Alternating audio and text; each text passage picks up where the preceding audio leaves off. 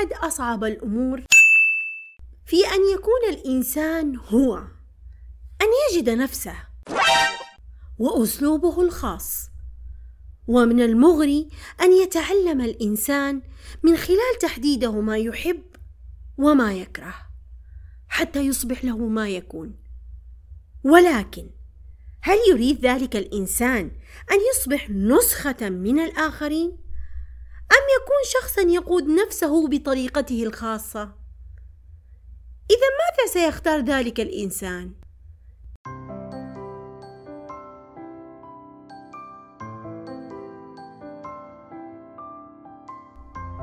أهلا وسهلا بكم يا أصدقائي في كل مكان مرحبا بكم في حلقة جديدة من حلقات بودكاست بلورة قبل أن أبدأ يا أصدقائي حلقتنا أود أن أشكركم على دعمكم المستمر لحلقات بودكاست بلورة وعلى تعليقاتكم الجميلة والمحفزة لنا. فشكرا لكم من كل قلبي فأنا سعيدة جدا بذلك.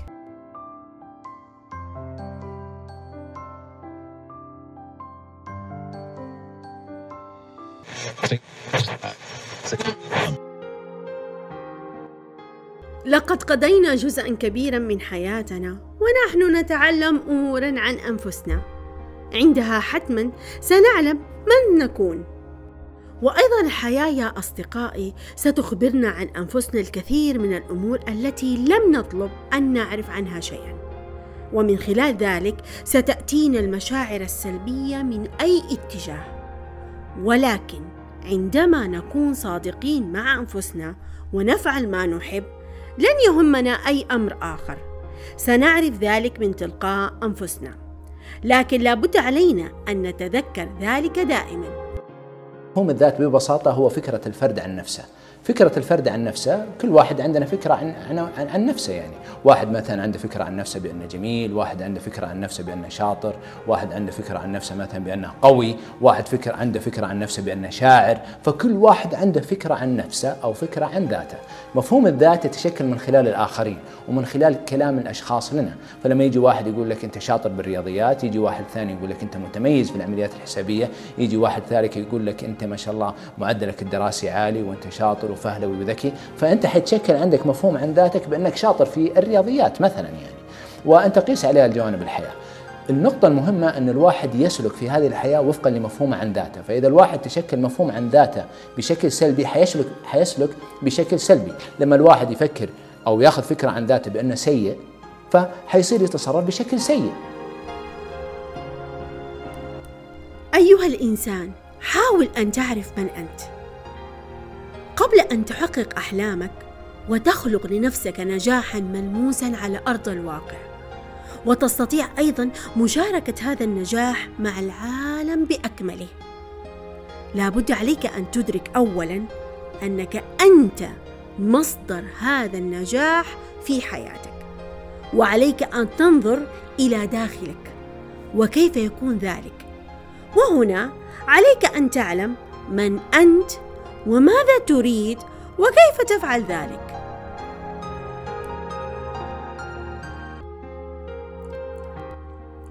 ما هو الشيء الذي يجعلك على ما أنت عليه الآن؟ ربما قيل لك أن هذه الحقيقة شيء لا بد منه ويكون ذلك في الخوف أو في الندم أو في عدم المعرفة أو في القلق الذي تشعر به الآن. اسمعني جيدا. هذا ليس حقيقيا. وإنما تكون الحقيقة في معرفتك بحياتك وكيف تكون.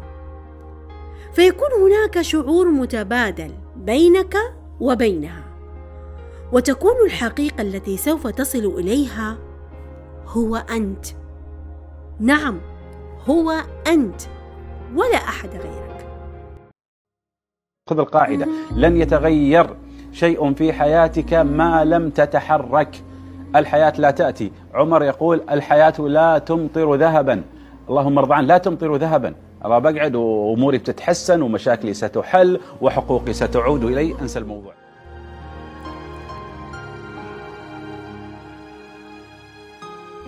فكر معي قليلا.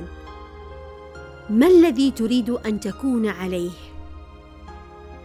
يقولون نحن لا نموت عندما تفارقنا أرواحنا وإنما نموت قبل ذلك حينما تتشابه أيامنا ونتوقف عن التغيير. لا يزيد شيئا فينا سوى أعمارنا. اذا لابد علينا أن نفكر بتلك الأحلام بتلك الرغبات المهمة بالنسبة لنا وعلينا أن نحدد مقصدنا والخطوات التي سنتخذها الآن للوصول إلى أهدافنا. فالجميع اتفقوا أن هذه الحياة متغيرة والثبات أمرا مستحيلا لأننا نعيش في عالم متغير.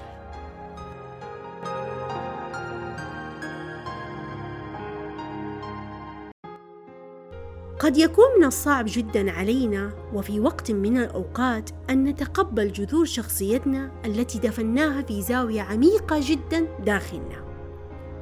لكن من الأفضل أن لا نستغرق وقتا أطول لمعرفة ذلك. لأن البحث داخلنا سيساعدنا في الوصول إلى رؤيتنا الصحيحة للحياة.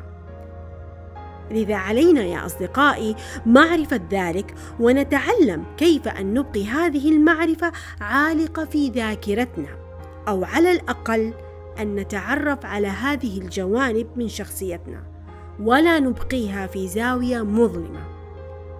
ولا بد أن نحدث أنفسنا دائما ونقول أنا أحب كل جانب من جوانب شخصيتي.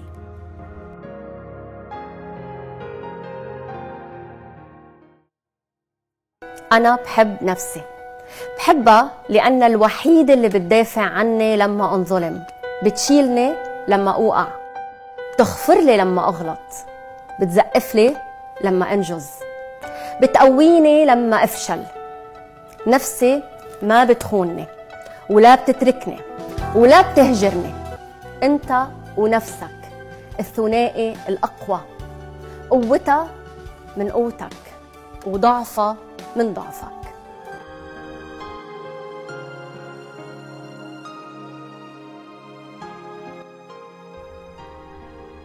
الإنسان يلجأ إلى نفسه دائما. وعندها لابد من أن يتقرب من ذاته ليكتشفها. وبذلك تتضح له الحياة ويستطيع الالتزام مع نفسه ومع غيره من البشر. ولكن مسألة التعرف على الذات مسألة شائكة وغير سهلة لأن الإنسان معقد التركيب ومتناقض الأفكار وأيضا المشاعر. وهناك جانبان مهمان يؤثران على حياة ذلك الإنسان يجعلان منه متأرجح النفس هما العقلانية والعاطفة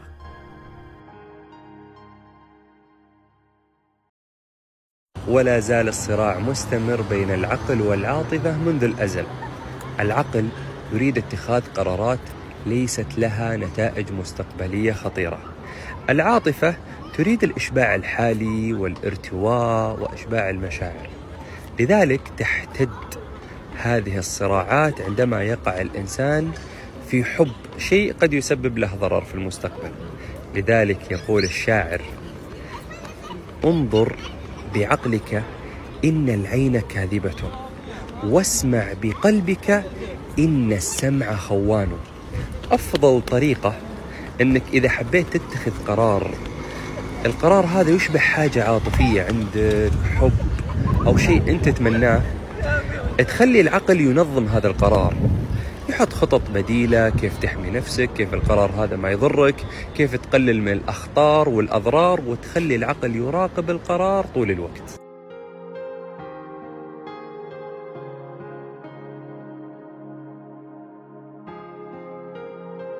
دائما يا أصدقائي أتحدث مع نفسي وأقول لها أنه من الجميل أن يبني الإنسان عالمه الخاص.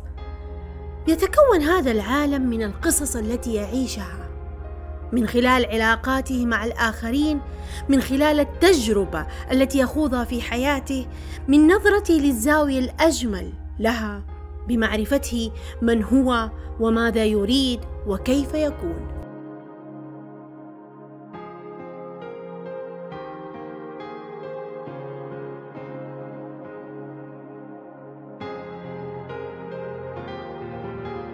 الإنسان قوي بما يملك من قدرات ومهارات ويمكنه أن يسخر تاريخه وحياته بأكملها.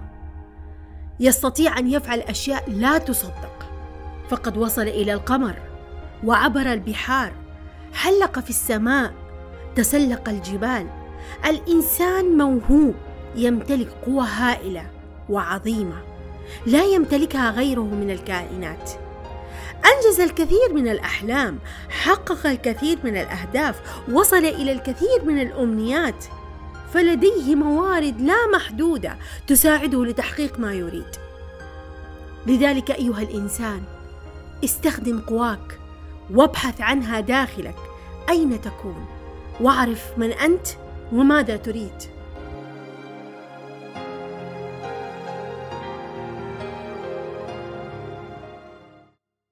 كلمة مستحيل معناها أنه توجد مشكلة لم تجد لها الحل بعد ولكن يوجد لها حل. وكل إنسان وجوده يغير في كل الكون كل الكون لن يكون كما هو اليوم بدونك. الإنسان مستحيل أنه يقدر يحسن من نفسه إلا إذا عنده أمل أنه عيوبه هذه ممكن في يوم من الأيام يتغلب عليها. الفحم مادة موجودة في الكرة الأرضية منتشرة وقيمتها قليلة. ولكن تخيلوا أنه هذا الفحم تحت الضغط والحرارة الكربون اللي فيه يتحول إلى الماس. وكذلك الإنسان. يستطيع. لذلك قالوا أن كلمة مستحيل كلمة اخترعها الإنسان ليبرر بها عجزه. كل ما يعزز عن شيء يقول مستحيل.